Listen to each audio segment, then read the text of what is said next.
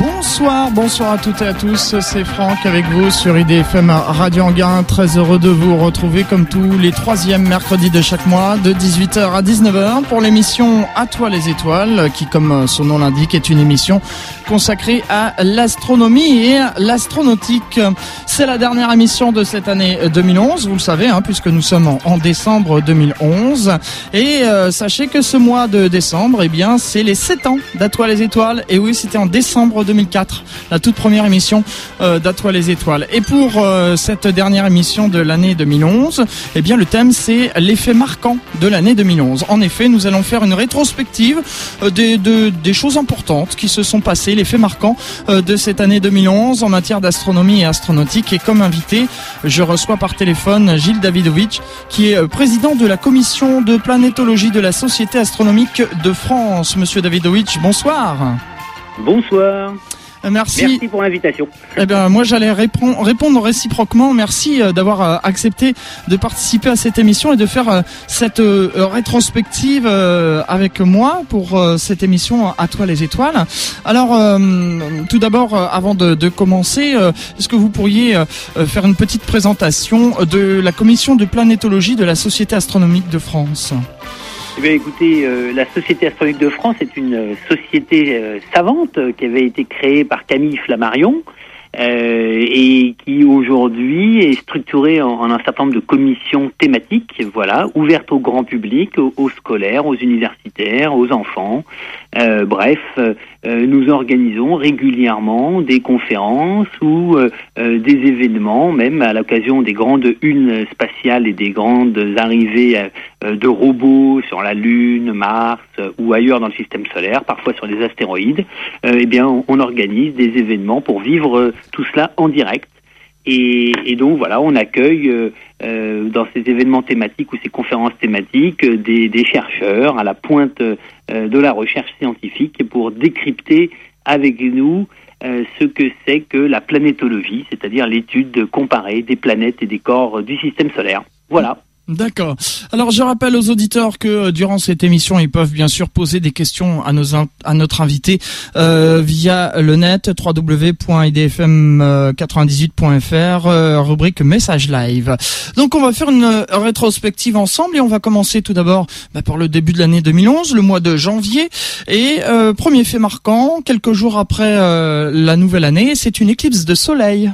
Et oui, oui, oui, tout à fait. Ben, ça, on a de la chance parce que régulièrement, en fait, euh, en France, on peut observer comme ça, euh, euh même un peu partout, hein, comme ailleurs sur Terre, mais ça dépend des zones évidemment et, des circonstances astronomiques et des positions relatives du Soleil, de la Terre et de la Lune. Donc le 4 janvier dernier, effectivement, on a eu notre première éclipse de l'année, qui était une éclipse de Soleil, donc par la Lune. Euh, partielle en France, donc elle n'était pas ni totale ni euh, euh, ni en couronne en fait, ni circulaire, mais c'était bon très difficile, il faut l'avouer, de pouvoir observer cette éclipse à cause de la météo en fait. Mais ça reste toujours un moment très sympathique pour expliquer aux, enfants notamment et aussi aux grandes personnes bien ce qu'est une éclipse, ce que ça ce que ça invite comme poésie et ce que ça a suscité comme passion scientifique? Oui, tout à fait. Et quelques jours plus tard, euh, eh bien, euh, ça fait grand bruit dans, dans la presse, notamment euh, des lycéens de Digne qui découvrent une nouvelle comète. Alors ça, c'est pas Alors mal. Ça, c'est, oui, ça c'est assez euh, stupéfiant en fait, mais euh, euh, il faut, faut bien qu'on comprenne que maintenant, tout un chacun, un petit peu passionné, un petit peu équipé de matériel, parfois des jumelles, parfois des télescopes ou des lunettes. et là, en l'occurrence, c'est un groupe de, de jeunes, un groupe de, de, collégiens et de lycéens en fait, voilà, qui probablement animés d'une passion commune par l'astronomie, bien encadrés par des professeurs qui peuvent être des professeurs de, SVT, de maths, de physique, euh, voilà, ou de, technologie, eh bien, euh, on fait une découverte euh, très sympathique qui est une comète. Alors voilà, ça n'arrive quand même pas tous les jours, mais ce qui est vrai, c'est que de plus en plus d'amateurs, alors certes des amateurs éclairés, mais des amateurs quand même, eh bien, peuvent soit au moyen de leur euh, matériel, soit parfois grâce au net, et notamment grâce à SO, qui est un satellite euh, en orbite et qui observe le Soleil, peuvent comme ça faire des découvertes euh, sensationnel, ça fait rêver tout le monde. Bien sûr. Le Japon également qui lance un véhicule, un véhicule automatique vers l'ISS.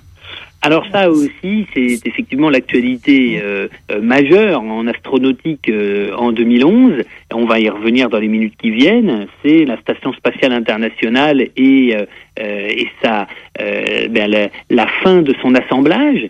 Enfin, cette station spatiale est, est complète. Ou quasi complète, en tout cas en janvier 2011, elle était en, en cours de, de, euh, de finition. Donc aujourd'hui, maintenant, elle est, elle est quasiment totalement euh, complétée en fait. Hein. On peut mhm. considérer effectivement qu'elle est complète. Et, et, bien, oui, le Japon a livré un module. Vous savez que la station spatiale internationale, c'est un programme, le, le, premier très gros programme de coopération spatiale euh, quasiment mondiale, puisque malheureusement les Chinois n'en font pas partie, mais les Européens, les Russes, les Japonais, les Canadiens et bien sûr les Américains, plus après quelques autres pays qui viennent compléter le tableau, participent activement à la conception et euh, au financement de cette station. Donc les Japonais ne sont pas en reste, ils ont livré un magnifique module qui vient euh, euh poursuivre euh, l'assemblage du grand du grand Mikado. Donc la station est énorme, hein, on peut même la voir depuis la Terre. Bien sûr, oui. Et alors, avant ce, ce lancement, il y a eu le, le premier lancement de l'année qui été russe. Oui, ça aussi, euh, ben, toujours dans la grande tradition de, de l'exploration euh, euh, et du spatial. En fait, les Russes restent quand même une très grande nation de l'exploration et du spatial. Alors c'est vrai que ça fait très longtemps qu'ils n'avaient pas, qu'ils n'ont pas lancé de, de, de, de sondes interplanétaires. On, on, y reviendra sûrement aussi dans quelques minutes. Mhm. Mais par contre, ils n'ont jamais cessé de lancer des satellites autour de la Terre. Et donc le premier en fait lancement de l'année 2011, comme c'est souvent le cas d'ailleurs, est un lancement spatial assumé par les Russes, euh, qui ont connu euh, en 2011 un certain nombre de difficultés techniques et, malheureusement d'échecs euh, euh successifs dont on reparlera tout à l'heure pour des raisons très complexes euh, essentiellement liés à des problèmes budgétaires. Alors on passe ensuite au mois de février et on sait que euh, à la fin de l'année 2010, il y avait les hommes de la mission Mars qui, qui avaient embarqué dans cette euh, mission donc que vous allez nous décrire dans un instant et au mois de février, février ils ont fait la première sortie. Oui, tout à fait. Alors, euh, bah, l'idée le, de Mars 500, en fait, c'est de simuler à Moscou, en, dans un, dans un hangar, dans un hall spécifique, euh, dans la banlieue de Moscou, de simuler une mission spatiale euh, vers Mars, pilotée avec six hommes à bord, euh, une mission de 500 jours. donc 500 jours parce qu'il faut un certain, il faut à peu près la moitié pour aller vers Mars, quelques jours sur place, et puis la moitié pour revenir sur Terre. et donc on a enfermé un équipage international essentiellement composé de Russes, mais il y avait euh, notamment parmi les non-russes, un Français. Euh, donc c'est, moi je suis assez critique sur la mission Mars 500 parce que je pense que euh, ce genre de simulation devrait être devrait privilégier des équipages professionnels, donc des astronautes professionnels qui devraient s'entraîner lors de ces simulations euh, pour pouvoir évidemment préparer la réalité de, de, des, des, futurs euh, voyages interplanétaires. Euh, bon, mais bon, le programme là russe et, et européen n'a pas n'a pas recruté d'astronautes de, professionnels, mais plutôt des des gens qui gravitaient autour du monde du spatial. Donc, on peut dire quand même des amateurs éclairés. Mm. Et effectivement, ils ont en février 2011 euh, atteint virtuellement la planète rouge et quelques-uns sont sortis entre guillemets de leur module dans une euh, dans un réplica euh, de, terrain martien, donc un petit bidon en fait, finalement une petite pièce qui était aménagée comme ça avec quelques cailloux, un petit peu de sable et qui simulait un désert martien. Et puis bah, quelques heures après, ils sont rentrés à bord de leur module pour simuler le, le retour sur Terre. Il y a déjà des réactions sur Internet, une réaction de Christophe qui dit Moi j'aurais bien vu Gilles Davidovitch parmi euh, les hommes de la mission 500. Mars 500. Ah ben, c'est sympa, merci Christophe. Euh, j'ai pas postulé, je me suis posé la question en fait parce que j'avais j'avais fait une mission euh, euh bien moins longue que cela dans l'Utah il y a bientôt bientôt dix ans d'ailleurs au sein de la Mars Society. c'est une c'était une mission bien plus courte mais très très exaltante et c'est vrai que Mars 500, ça aurait pu être assez tentant, mais je suis pas astronaute ni candidat astronaute, et, et, je pense vraiment profondément que c'est à des astronautes professionnels que reviennent en fait ces, types de simulations très réalistes en fait et qui nous permettent de, mieux comprendre la psychologie d'un groupe, de mhm. mieux comprendre les effets de, cet isolement euh, de longue durée. Bon, le top du top, honnêtement, hein, entre vous et moi, le top du top, ça devrait être quand même d'utiliser la Station spatiale internationale pour faire ce genre de simulation. Bien sûr. Lancement de la TV2 au mois de février par euh, Ariane 5, bien sûr. Alors oui, ça c'est absolument majeur. Euh, euh, L'Europe euh, est, très très présente dans le dans, l'exploration spatiale en fait et, dans l'exploration pilotée en fait de de, cette exploration autour de la Terre. Et l'ATV, donc bah, l'ATV c'est un vaisseau absolument fondamental qui, d'un point de vue purement stratégique, va permettre à, l'Europe et à l'Agence spatiale européenne d'être complètement autonome, en fait, euh, euh, et de pouvoir, comme ça, assurer une présence, c'est un cargo, en fait, hein, d'être autonome sur le lancement de ce type de, de, de charges très très lourdes. Donc heureusement qu'on a une Ariane 5 qui peut ravitailler tantôt euh, la station spatiale internationale en, matériaux, en vivres, en combustible, euh, tantôt, si on le modifie un jour ou l'autre, ben, permettra euh, d'envoyer des hommes en orbite autour de la Terre. Sait-on jamais En tout cas, cette technologie est, est, très très importante puisque là, on parle d'une de, de, 2,5 tonnes en orbite. C'est un cargo chargé de ravitailler la station spatiale et c'est stratégique pour l'Europe. Bien sûr. Et puis, euh, février 2011, on a vu aussi le dernier vol de la navette Discovery. Alors oui, comme euh, je le disais en introduction, euh, c'était sûrement l'événement de l'année. En fait, c'est la fin de la, construction de la station spatiale, essentiellement d'ailleurs mise en œuvre par les navettes spatiales américaines, et parallèlement à cette fin de construction, la fin du programme navette avec euh, euh, le premier retrait intervenu en 2011, qui est effectivement la navette Discovery, qui était euh, une navette historique. Hein. Les Américains n'en ont pas fait des milliers et des cents, malheureusement. Mm. On connaît tous les deux échecs des navettes spatiales américaines, des échecs absolument dramatiques. Et donc, les Américains ont, contre, pas contre toute attente, mais avec une grande surprise, ont effectivement décidé d'arrêter leur programme navette spatiale. Et donc la première navette à avoir été retirée du service cette année a été la navette Discovery. Qui est revenue d'ailleurs ensuite au mois de mars, puisque nous passons maintenant au mois de mars. Retour donc de Discovery avec euh, de l'émotion bien sûr. Bah oui, bien sûr, parce que la navette Discovery, euh, eh ben, elle est chargée quand même euh, euh d'histoire, elle est chargée de symboles, elle a, elle a accompli évidemment un, un, travail absolument considérable. Enfin, ça a été un outil absolument magnifique euh, euh, quand même euh, de, de l'exploration spatiale en fait, hein, mise en œuvre dans les, dans les années 84-85. Euh, donc on voit bien qu'elle a rendu des services absolument magnifiques. Et bon, oui, oui, il faut quand même rendre hommage à tous ces hommes et ces femmes, ces techniciens, ces ingénieurs, ces astronautes qui ont mis en œuvre sûrement l'un des engins les plus complexes mmh. jamais construits par l'homme. Et puis euh, au mois de mars, euh, on a vu aussi la fermeture du centre spatial de Tsukuba suite au, séisme au Japon, malheureusement. Bon, ben ça évidemment, dans la foulée euh, dramatique du tsunami et, du séisme d'abord, puis du tsunami que le séisme a engendré, ou que les séismes d'ailleurs ont engendré, hein. effectivement, les, les, Japonais ont dû fermer pour des raisons techniques et logistiques un certain nombre d'infrastructures industrielles et notamment euh, le spatioport de Tsukuba, euh, qui, a, qui, a, qui, a, évidemment subi pas mal de, de ravages et de dégâts. Bon, euh, euh c'est une question de temps probablement. Maintenant, je ne suis pas trop informé sur quelle est la stratégie des Japonais sur la réparation des infrastructures, mais bon, je crois qu'il y, y, a beaucoup, beaucoup de euh, d'éléments en fait qui ont été touchés euh, sur toute la côte en fait. Euh, mm. Et d'ailleurs, les séismes se poursuivent encore aujourd'hui. Hein. La terre continue à trembler, c'est assez dramatique. Et puis en mars 2011, on a vu aussi le décès du professeur James Elliott qui avait fait une découverte importante. Oui, alors James Elliott, en, quelques mots, euh, bah, c'est un astronome américain euh, qui est euh, notamment qui a fait partie de, de l'équipe qui est à l'origine de la découverte des anneaux d'Uranus. Hein. Mhm. C'est quelqu'un de pas très connu du grand public. Il avait fait le MIT, il avait fait Harvard et il était le patron d'ailleurs de l'observatoire du MIT.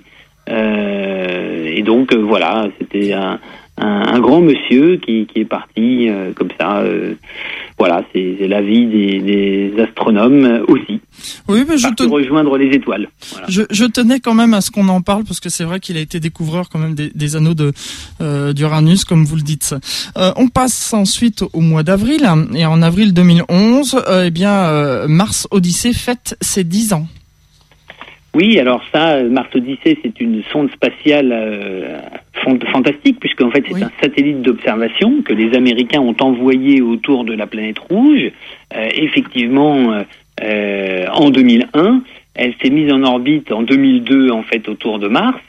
c'est une petite sonde qui fait un peu moins de 400 kilos.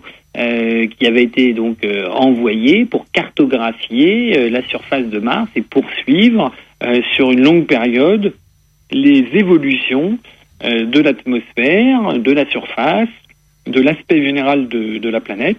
Mhm. Donc, euh, euh, grâce à certains instruments, dont une caméra qui s'appelle TEMIS, caméra à très haute définition, euh, couplée à un spectromètre infrarouge et un spectromètre à rayon gamma, donc c'est un peu technique, permet de documenter comme ça l'intimité de la matière de la, la, planète Mars. Donc on continue, on poursuit l'étude euh, de la planète rouge, qui est une planète euh, absolument fascinante.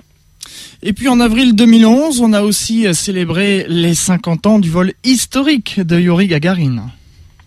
Oui, alors là, évidemment, les plus jeunes, peut-être un peu blasés, ne peuvent pas s'en souvenir, c'est certain. mais pour ceux qui sont en âge de se souvenir de, de cette période-là, voilà, le 12 avril 61, le soviétique Yuri Gagarin a écrit l'histoire, il a bousculé un petit peu les, idées reçues euh, à l'époque et euh, d'une manière fracassante a été le premier homme à aller euh, effectivement voir la Terre d'un peu plus haut. et donc on, nous avons fait célébrer ce vol absolument historique et magnifique en avril 2011. Bon, il faut dire que la France n'a pas eu un grand rôle dans ces célébrations, mais c'est vrai que c'était important quand même de, de se souvenir de ce premier, euh, euh, de cette première incursion euh, dans le vide spatial. Il y a eu plein de, de, célébrations qui ont été faites et notamment, peut-on le préciser, une émission spéciale à Toi les étoiles en dehors de son credo habituel. C'était de 11h à midi à la place d'un Bonjour voisin où nous, nous avions célébré justement ce 50e anniversaire jour pour jour. Monsieur Davidovich, on va s'interrompre quelques instants, le temps d'une respiration musicale, et on se retrouve euh, après euh, pour la suite de cette émission à toi les étoiles, et on continue euh, donc à faire ces rétrospectives d'effets marquants de l'année 2011. Je vous propose tout de suite Nolwenn Leroy avec le titre Moonlight Shadow. Bonne fête sur IDFM. Retour dans les studios d'IDFM à Radio Anguin pour euh, la suite de cette émission à toi les étoiles. Je vous rappelle que le thème aujourd'hui, c'est les faits marquants de l'année 2011 euh, avec euh, Gilles Davidovich, qui est président de la commission de planétologie de la Société astronomique de France. Et avec lui, on fait une rétro des faits marquants en matière d'astronomie astronautique. Nous étions au mois de avril, on passe donc au mois de mai et au mois de mai, après avoir célébré les 50 ans euh, du vol historique de Yuri Gagarin, c'est passé plus inaperçu. On a célébré aussi les 50 ans du vol d'Alan Shepard, le premier Américain dans l'espace. Et oui, ça aussi pour euh, les, plus jeunes d'entre nous, c'est pas évident de se remémorer de cet exploit euh, consécutif finalement à, à, celui de Yuri Gagarin. Shepard, lui, était un vice-amiral de l'US Navy et donc est devenu euh, le premier astronaute américain en 1961. Euh, c'était un peu une réaction au coup d'éclat soviétique. Euh, on était quand même dans des contextes politiques et diplomatiques très tendus. D'ailleurs, Shepard aura finalement une carrière bien plus intéressante que Gagarine, qui mourra d'ailleurs tragiquement dans un accident d'essai en mm. vol. Shepard, lui, sera le cinquième homme à marcher sur la Lune dans le programme Apollo en 1971. Donc oui, on a effectivement fêté le, vol, les, les, 50 ans du vol de Shepard cette année. Alors ensuite, euh, toujours au mois de mai, euh, on a parlé un petit peu plus tôt du dernier vol de la navette Discovery. Et eh bien ensuite, c'est le dernier vol de la navette Endeavour. Ah oui, ben toujours donc dans cette euh, stratégie de la NASA de, retrait des navettes du service actif. Endeavour était la cinquième et la plus récente en fait des navettes spatiales. elle avait été elle aussi euh, mise en œuvre en fait dans les années à la fin des années 80 euh, euh, pour avoir été lancée même la première fois en 1992 donc ça date quand même pas d'hier et elle a donc une, carrière un petit peu plus courte que les autres mais c'était là aussi un, un, un, orbiteur un avion spatial extrêmement complexe à maintenir. Bon et puis elle a passé quand même elle a fait 25 vols en fait hein, seulement finalement. Oui. Ce qui n'est pas énorme, mais voilà, ça fait partie également, ça part à la, au musée tout ça. On pourra euh, toujours donc euh, les voir dans, des musées. Euh, autre euh, fait marquant pour ce mois de mai 2011, on a vraiment célébré des cinquantenaires cette année, puisque tout à l'heure on a parlé de la célébration du 50e anniversaire du vol historique de Yuri Gagarin, de d'Alan Shepard, le premier vol d'Alan Shepard, le premier américain dans l'espace, et puis John Kennedy qui était un peu échaudé par les, les succès de, de l'URSS, prononce donc euh, euh, son discours promettant la Lune, ce fameux discours où il dit avant la fin de cette décennie, il y aura un Américain sur la Lune. C'était un pari euh, risqué quand même. Hein. Oui, bah, le programme Apollo, quand même, effectivement, est lancé par, par le président Kennedy et là encore, donc le 25 mai 61, et, et ce euh, ce jour-là, c'est un coup de tonnerre américain parce qu'il faut rétablir le prestige américain qui est quand même mis à mal euh, par les soviétiques euh, qui réussissent un certain nombre de grandes premières. donc on est vraiment en pleine guerre froide. Les deux superpuissances s'affrontent de manière directe et indirecte. Et l'une des manières bah, directes de s'affronter, c'est aussi le spatial la conquête. À ce moment-là, on parle non pas d'exploration, mais de conquête de l'espace.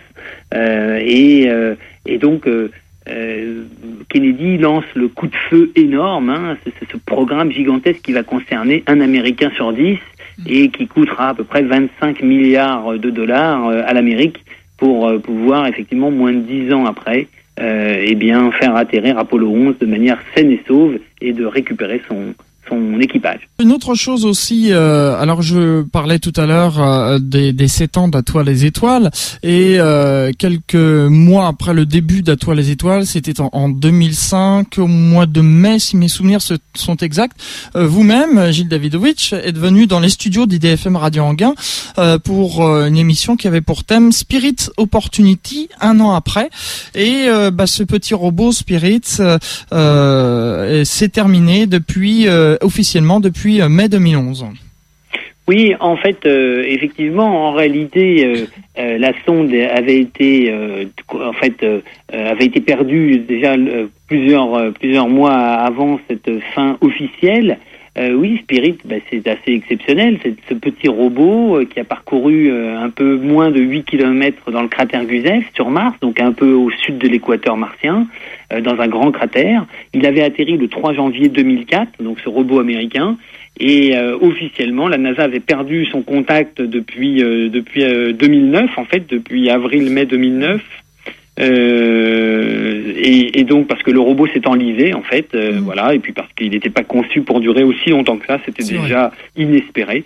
Et donc voilà, le, le, c'est assez fantastique. Il aura transmis plus de 120 000 photos euh, et, parcouru donc euh, presque 8 km. Magnifique. Oui, en effet. Nous passons au mois de juin où euh, la navette Endeavour revient sur Terre. Alors ben voilà, la navette Endeavour termine. Vous savez, ces, ces, programmes de navette, en fait, généralement, il reste, elle ne reste qu'une dizaine de jours en fait en orbite, soit en orbite toute seule autour de la Terre, soit accolée à la station spatiale internationale. Donc voilà, Endeavour en fait est rentrée après sa dernière mission pour donc à nouveau pour finir dans un musée américain à côté à côté bah, des des plus belles des plus des plus beaux objets de de l'exploration spatiale. Et puis ensuite, on a parlé euh, au début de l'année 2011, il y a eu euh, une éclipse de, de, soleil qui était partielle en France, et on a eu aussi en, en juin 2011 une éclipse de lune. Oui, donc là cette fois-ci, euh, contrairement à, à, la précédente, l'éclipse de lune, donc eh bien c'est euh, simplement la projection en fait de l'ombre de la Terre qui va cacher la Lune, donc ça va lui donner une petite couleur euh, brique comme ça. Mhm. Euh, donc c'est assez magnifique parce que ben ça, ça, donne un effet ambré en fait à notre satellite naturel et c'est toujours très joli de regarder ça, de faire quelques photos et là encore d'expliquer au grand public et aux enfants et aux scolaires bien les phénomènes géophysiques et astronomiques comme ça euh, que l'on peut euh, contempler euh, sans aucun instrument et juste à l'œil nu. Ensuite, eh bien, au mois de juin 2011, on a eu aussi ce rendez-vous biennal qui est le Salon du Bourget, édition 2011. Alors, ben oui, le Salon du Bourget, il a lieu tous les deux ans, effectivement. C'est un incontournable pour les passionnés d'astronautique et d'aéronautique. Bon, là, j'aurais un petit peu de, regret pour cette, cette, année. Là, c'était quand même un petit peu euh, un petit peu pauvre euh, en, annonces, en nouveautés euh, d'un point de vue purement spatial.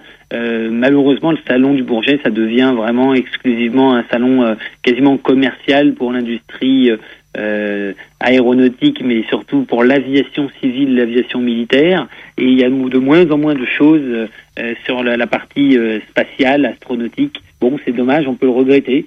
Euh, mais c'est comme ça, voilà. Euh, si ça peut vous rassurer, on est en train de me faire exactement les mêmes remarques sur Internet. Donc voilà, pour dire aux, internautes que j'ai bien vu le message et, je transmets donc euh, qu'on nous faisait exactement les mêmes remarques. Euh, ah. On poursuit toujours pour le mois de juin 2011 où là, aïe aïe aïe, un astéroïde frôle la Terre.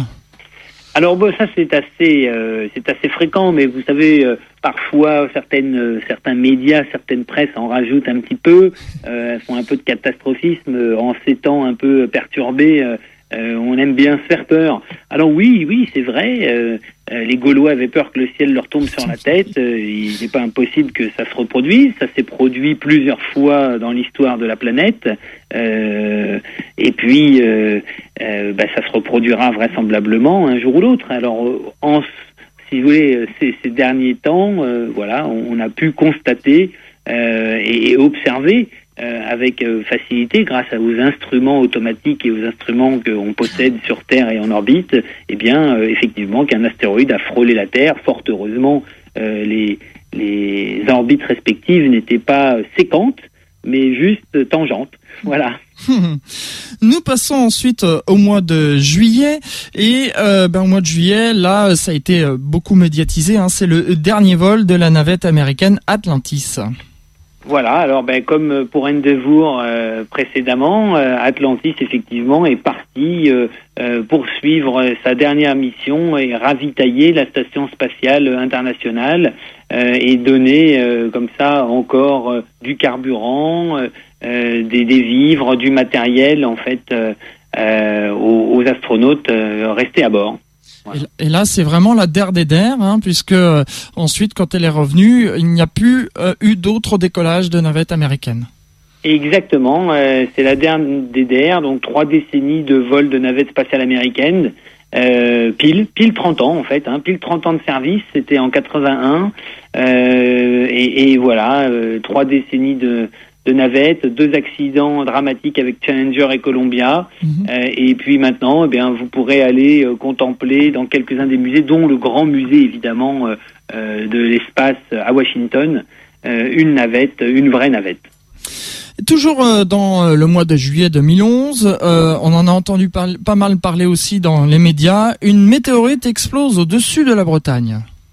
Alors ça c'est assez fantastique parce que euh, c'est fréquent que des météorites, évidemment, en fait, en permanence, hein, jour et nuit, les météorites tombent sur Terre, la plupart du temps dans les océans ou dans les déserts, parce que, évidemment, les océans, les déserts et les forêts euh, euh, recouvrent la plupart des, des terres, enfin des terres de, de la planète, hein, des terres ou des surfaces, on va dire.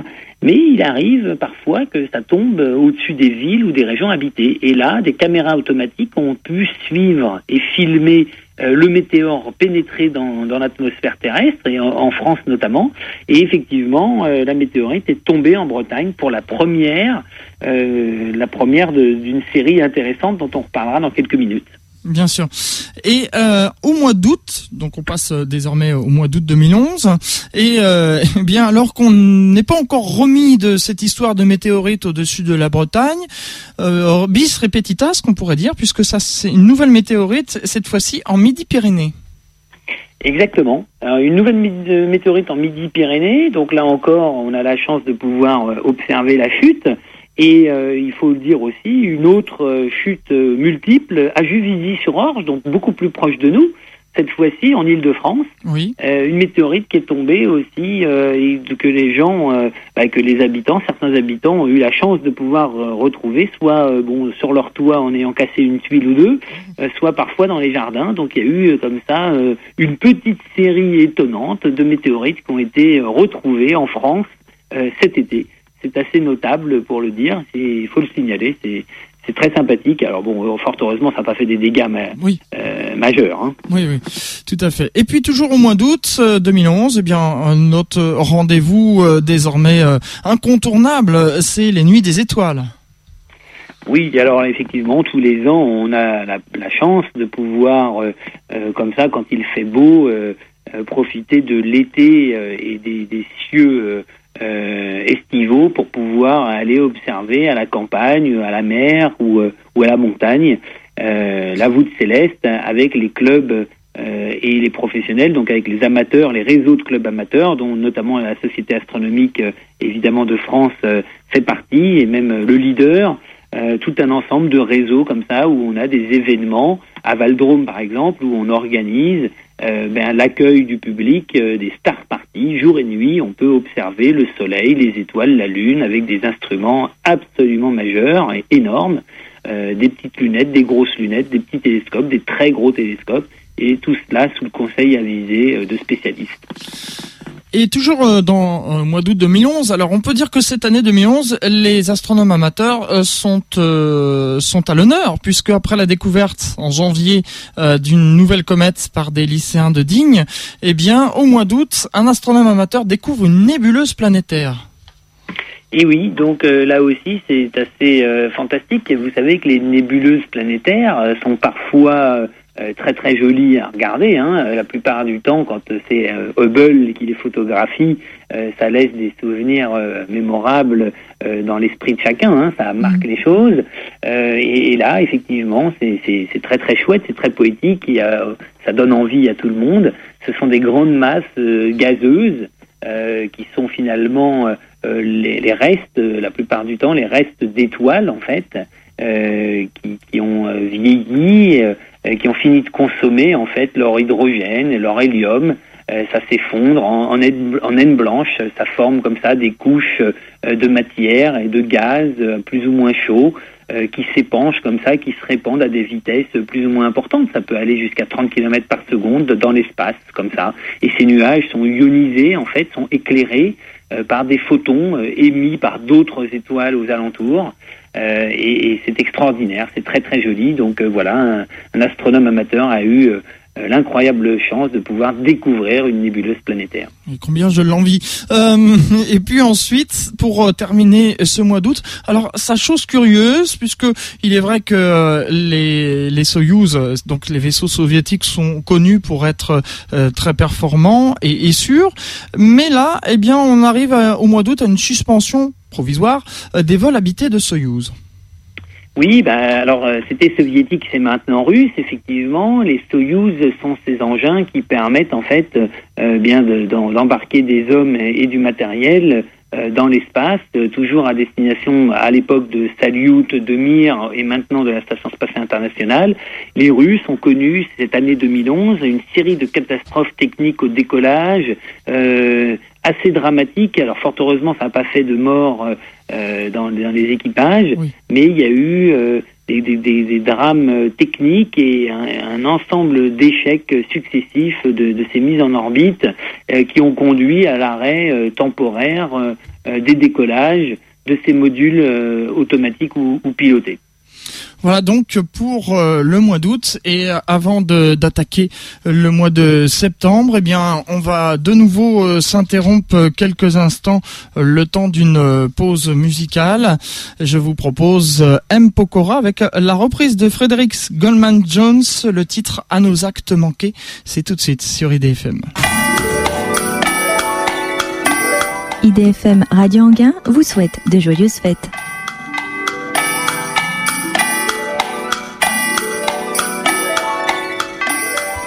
Retour dans les studios d'IDFM Radio Anguin pour euh, cette émission À toi les étoiles, la dernière de cette année 2011. Je vous rappelle le thème, les faits marquants de l'année 2011 et on fait cette rétrospective avec Gilles Davidovitch qui est président de la commission de planétologie de la Société astronomique de France. Nous en étions juste avant cette pause musicale au mois d'août. On passe donc au mois de septembre et euh, là, eh bien, on a parlé juste avant euh, de des suspensions au mois d'août des vols habités de Soyouz, eh bien là, ça reprend avec euh, notamment des vols habités vers la station spatiale internationale.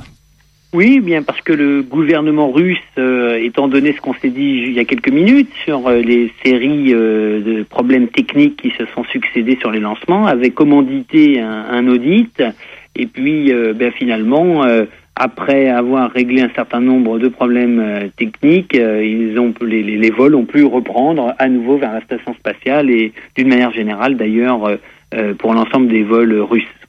Et on me demande d'ailleurs sur internet, est-ce qu'on sait la raison qui, qui a fait qu'il y avait ces soucis de sur les sur Soyuz? Bah, très honnêtement, en fait, c'est plus un problème de contrôle qualité et de budget et de finance, comme toujours d'ailleurs dans le spatial le spatial comme l'industrie du spatial comme l'industrie nucléaire, malheureusement, ne saurait faire l'objet de trop d'économies. C'est vrai euh, au Japon, c'est vrai en Russie, c'est vrai aux États-Unis, c'est vrai en France, c'est vrai pour tous. Et euh, quand on fait des économies de bout de chandelle, on paye très cher les pots cassés. Et donc il faut garder à l'esprit qu'il y a des choses sur lesquelles on ne peut pas mégoter. Euh, le spatial, euh, en étude. Nous sommes toujours au mois de septembre, oui, septembre 2011. Et là, alors, on a euh, quelque chose qui a fait grand bruit aussi dans la presse, c'est la retombée euh, du satellite UARS sur Terre. Oui, tout à fait. Le satellite américain UARS, c'était un gros, gros satellite hein, de presque 6 tonnes, donc c'est quand même très important. Il avait été justement mis en orbite par la, par la, navette spatiale Discovery mhm. il y a quelques années déjà, puisqu'en fait ça datait de 1991 et il avait terminé sa mission dans les années 2005 et donc euh, pour une durée de vie en fait effectivement initialement prévue de 20 ans. Et euh, voilà il arrive euh, mais c'est très rare que les, satellites autour de la Terre soient désorbités ou finissent par tomber or un satellite de 6 tonnes. Il est toujours risqué de le faire tomber sur Terre sans trop de contrôle parce que tout ne brûle pas dans l'atmosphère de la Terre voilà, donc on a fait grand bruit de cela parce qu'il y avait des risques, évidemment, qu'une partie non négligeable tombe sur des zones habitées, voire sur des villes. Or, euh, quand un satellite de cette euh, taille-là euh, tombe sur une ville, eh bien potentiellement ça peut faire des dégâts. Fort heureusement, ça s'est pas produit. Voilà. Je crois qu'il est retombé dans l'océan. Hein oui, alors là là-dessus, il y a des avis divergents, mais oui, oui, il semble qu'il soit tombé. Enfin, oui, oui, il est tombé dans, dans l'océan. Euh, mais euh, sur la dernière trajectoire, euh, ça diverge un petit peu. Mais oui, oui, il est tombé dans l'océan Pacifique. Nous passons au mois d'octobre 2011. Et là, c'est vrai qu'on n'en a pas parlé pour le mois d'août. On sait qu'on a les pluies d'étoiles filantes des Perséides, un rendez-vous qu'on a chaque année. Et puis aussi au mois d'octobre, on a les Draconides. Et là, c'était un, un rendez-vous incontournable parce qu'en plus, on prévoyait vraiment une, une grosse pluie. Oui, alors effectivement, il y a des pluies de météores comme ça qui sont finalement les restes des corps euh, parents, ce qu'on appelle les corps parents des comètes en fait. Donc, comme les comètes sont périodiques, eh bien les restes ou les, les, les, les poussières de ces météores sont également périodiques. Donc, ça nous donne euh, des essaims ou des pluies de météores. C'est très joli. Euh, donc, tous les ans, les draconides surviennent au début du mois d'octobre. Euh, voilà, et, parfois, donc ça, donc ça vient de la constellation du dragon, ça semble venir de la constellation du dragon, c'est pour ça qu'on les appelle les draconides, et, donc c'est toujours un spectacle euh, très très très beau, très poétique, merveilleux. Euh, alors parfois on est gâté, et on a beaucoup beaucoup d'étoiles filantes à l'heure ou à la minute, et parfois un peu moins. Voilà. Donc celle de d'octobre 2011 était particulièrement attendue. Et puis, autre événement aussi où on en a pas mal parlé dans la presse, puisque c'était une première, c'est le lancement d'un Soyuz depuis le centre spatial guyanais. Alors ça, effectivement, c'est une grande première. Depuis Kourou en Guyane, on lance, euh, depuis ce port spatial européen, on lance euh, très fréquemment donc des Ariane. Euh, ce qu'on sait un peu moins, c'est qu'on peut lancer également des petites fusées italiennes qu'on appelle des Vega.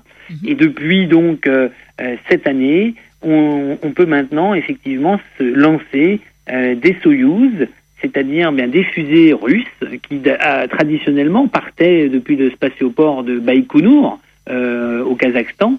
Euh, et maintenant, voilà, les Russes peuvent aussi lancer depuis Kourou sur une plateforme spéciale qui a été spécialement conçue pour, pour lancer Soyouz. Donc c'est une grande première. Peut-être qu'un jour, des astronautes ou des cosmonautes partiront depuis Kourou à bord euh, peut-être d'une Ariane 6, mais sûrement un jour à bord euh, d'une Soyuz.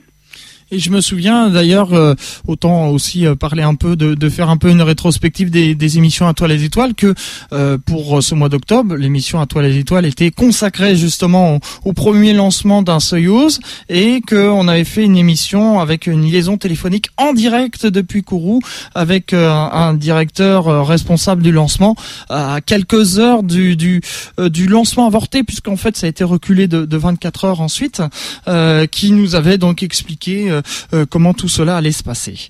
Autre fait marquant aussi de ce mois d'octobre 2011, on a vraiment été gâté cette année euh, après plusieurs euh, météorites. C'est bien là on a un bolide qui traverse le ciel français le 21 octobre.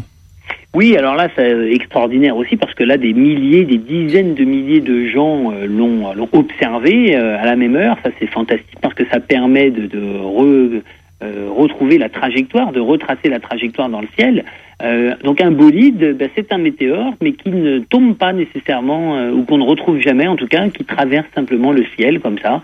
Donc euh, là, il y a eu une chance inouïe. J'ai plein d'amis qui ont observé, qui ont fait cette observation. Alors avant de savoir que c'est un bolide, un météore, eh bien il faut euh, prendre quelques précautions parce que ça pourrait être parfois un effet d'optique, une fusée, un avion, euh, un, un, ovni, pourquoi pas, un objet non identifié. Bon, et là, en fait, c'est pas un ovni, c'est pas tout ça, c'était bien un météore. Alors j'ai des réactions sur internet justement puisque on, a parlé de, plusieurs cas euh, précédents et on me demande comment ça se fait qu'en 2011 comme ça il y ait eu parce que vous dites ça arrive régulièrement mais euh, pour cet internaute il a l'impression qu'en 2011 il y en a eu plus que d'habitude. Alors ben euh, oui oui c'est possible effectivement qu'il y en ait plus que d'habitude. C'est bah, c'est le hasard complet voilà. C'est la loi des séries donc euh, peut-être qu'en 2012, il n'y en aura plus du tout et que euh, voilà, c'est comme ça. ça ne s'explique pas particulièrement. C'est à espérer qu'en 2012, on en est encore. Euh, passons donc au mois de novembre 2011 et là, on a le premier vol spatial réussi pour la Chine avec Shenzhou 8.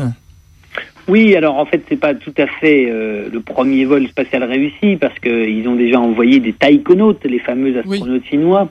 Shenzhou 8, en fait, c'est une mission spatiale sans équipage euh, du vaisseau spatial Shenzhou, donc, euh, effectivement, qui avait pour objectif majeur de tester euh, le rendez-vous spatial, de tester les procédures d'amarrage avec un laboratoire automatique mis en orbite quelques semaines auparavant. Voilà, donc c'est des répétitions. Les Chinois prennent leur temps, ils font de l'espace un axe majeur de leur développement technologique et scientifique. Euh, on n'est plus en période de guerre froide, mais il y a quand même un petit peu de compétition. Euh, et les Chinois, eh bien, euh, à, leur vitesse, lentement mais sûrement, sans coup férir, sans trop de trompettes ni de tambours, continuent à progresser comme ça, à maîtriser le lancement grâce à leur fusée longue marche et l'assemblage de, de technologies en orbite autour de la Terre. Voilà. On avait parlé euh, au mois de février de, la sortie euh, des, hommes euh, de la mission 500 qui simulait donc une sortie sur Mars.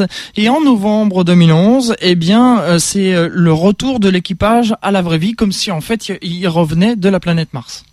Exactement. la fois d'avant, donc c'était, ils étaient sur Mars et, et se promenaient en simulation sur un terrain reconstitué en Mars. Là, donc, ben, Six mois plus tard, quasiment, ils font le, le retour sur Terre, donc ils simulent leur retour sur Terre et leur sortie du module euh, de simulation, après donc 500, euh, euh, un peu plus de 500 jours passés dans, un, dans un huis clos entre eux. Ensuite, toujours en novembre 2011, on a eu une éclipse partielle de soleil le 25 novembre dernier. Voilà, donc on a été gâté pour l'année 2011, deux éclipses de soleil et une éclipse de lune. Donc euh, c'est toujours un spectacle très très beau. On voit des croissants plus ou moins fins, plus ou moins hauts sur l'horizon. Euh, et donc la, le, soleil se fait manger comme ça par la lune euh, progressivement. Et puis ensuite, euh, on a, euh, comment dirais-je, un slogan qui dit euh, un être s'éteint, un être s'éveille. On a parlé de la perte confirmée donc de Spirit en mai 2011 et en novembre 2011, eh bien, on a lancé Curiosity vers Mars. Alors ça, c'est absolument fondamental parce que Curiosity est parti avec un grand succès. C'est un très très gros véhicule. Euh, lancé par les Américains, un véhicule de presque 900 kg, donc c'est une petite voiture de golf, euh, un véhicule qui euh, est prévu pour arriver au mois d'août prochain sur la planète rouge, qui devrait durer au moins deux ans, mais on espère 10, qui devrait mmh. parcourir peut-être 10 km, mais on espère peut-être 1000 km sur, sur Mars. C'est un véhicule dans lequel les Français sont très impliqués. Il y a beaucoup de laboratoires universitaires et de recherche du CNRS qui travaillent, qui ont des missions à bord. Et pour la première fois depuis bien longtemps, c'est un véhicule d'une grande autonomie puisqu'il est doté euh, de l'énergie nucléaire qui lui permet cette autonomie euh, extraordinaire.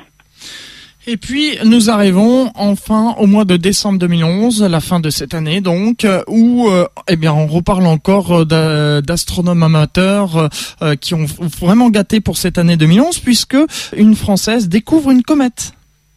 Voilà, donc euh, vous voyez, euh, finalement, la loi des séries se poursuit euh, avec de l'obstination, avec du talent, de la patience. Eh bien, on peut provoquer comme ça quelques belles choses et découvrir donc nébuleuses planétaires, comètes, astéroïdes. voilà, il faut, il faut de l'acharnement et, et beaucoup de talent. En tout cas, bravo à elle. Et puis, nous avons eu aussi le 10 décembre dernier une éclipse de lune, encore une oui, oui, je me suis trompé. C'était pas quatre, en fait. C'était, enfin, c'était pas trois, c'était euh, quatre, deux de chaque, deux éclipses de soleil, deux éclipses de lune. Donc là encore, euh, euh, la possibilité d'observer donc la lune se faire cacher partiellement par l'ombre de la Terre.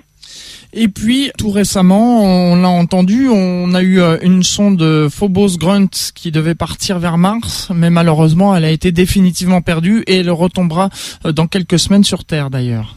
Oui, alors ça, ça fait partie de la série d'échecs que les Russes ont eu à affronter, malheureusement, parce que celle-là d'abord était très ambitieuse. C'était une sonde qui promettait de ramener des échantillons, non pas de Mars, mais d'une des lunes de Mars qui s'appelle Phobos. Donc ramener des échantillons sur Terre de Phobos, rien que déjà de survoler Phobos, ça aurait été magnifique. Cette sonde est énorme, elle fait à peu près 2 tonnes, et malheureusement, elle est pleine de carburant euh, puisqu'elle ne s'est pas éjectée de l'orbite terrestre. Elle est tombée en panne quelques minutes après son lancement, et donc elle tourne autour de la Terre et elle va retomber sur Terre de manière incontrôlée, euh, courant janvier ou courant février, on ne sait pas trop. Et là, ce serait une catastrophe si elle tombait sur une zone habitée. Hein, ça polluerait, euh, puisqu'elle est pleine de carburant quand même assez toxique, ça polluerait l'environnement immédiat euh, de la chute. Donc c'est un peu problématique. En effet, on va suivre euh, cela de près. Et puis euh, pour terminer, on a eu le deuxième lancement réussi d'un Soyuz en Guyane. Exactement. Donc ça confirme, ça confirme la stratégie de l'agence spatiale européenne et de, de poursuivre l'implantation de ce Soyuz comme lanceur complémentaire qui pourra mettre sur orbite des charges très lourdes que Ariane 5 ne peut pas faire actuellement. Voilà. Voilà. Et on a terminé donc cette euh, rétrospective. Merci beaucoup, euh, J. Davidovich, d'avoir participé à cette émission. Euh, et comme le, Merci à vous aussi. Hein. Et euh, comme le veut la tradition, euh, pour conclure l'émission, je demande toujours à l'invité un, un, mot de la fin. Alors Gilles Davidovitch, le mot de la fin eh bien, écoutez, en cette période de Noël et de vœux, je vous souhaite évidemment de passer à toutes et à tous de très très belles fêtes de Noël, de regarder euh, un petit peu les étoiles quand vous le pouvez, et, et, finalement, eh bien euh, de vivre heureux sous cette voûte céleste en poursuivant le questionnement, parce que je crois que euh, le ciel nous fait nous questionner, il faut rester avec des yeux d'enfant euh, à travers ces phénomènes exceptionnels que la nature nous offre et qu'on a donc la chance de pouvoir contempler et de mieux comprendre. Merci beaucoup, Gilles Davidovich, pour votre participation. Merci à tous les auditeurs d'avoir suivi cette émission euh, durant toute cette année 2011 et celle d'aujourd'hui. Et ça continue. Hein. Rendez-vous le 18 janvier 2012, troisième mercredi du mois de janvier, donc, pour une prochaine émission à toi les étoiles qui sera bien évidemment la première de l'année 2012. Et puis on aura aussi en été 2012, comme chaque été, la formule été. Vous vous souvenez, hein, cet été 2011, eh bien, je vous avais fait découvrir euh, notamment à Toulouse la cité de l'espace, eh bien, je vous réserve aussi des surprises pour l'été 2012. Soyez au rendez-vous. Bonne soirée à toutes et à tous. Bonne fête de fin d'année à toutes et à tous. Et rendez-vous le 18 janvier 2012. Au revoir à tous.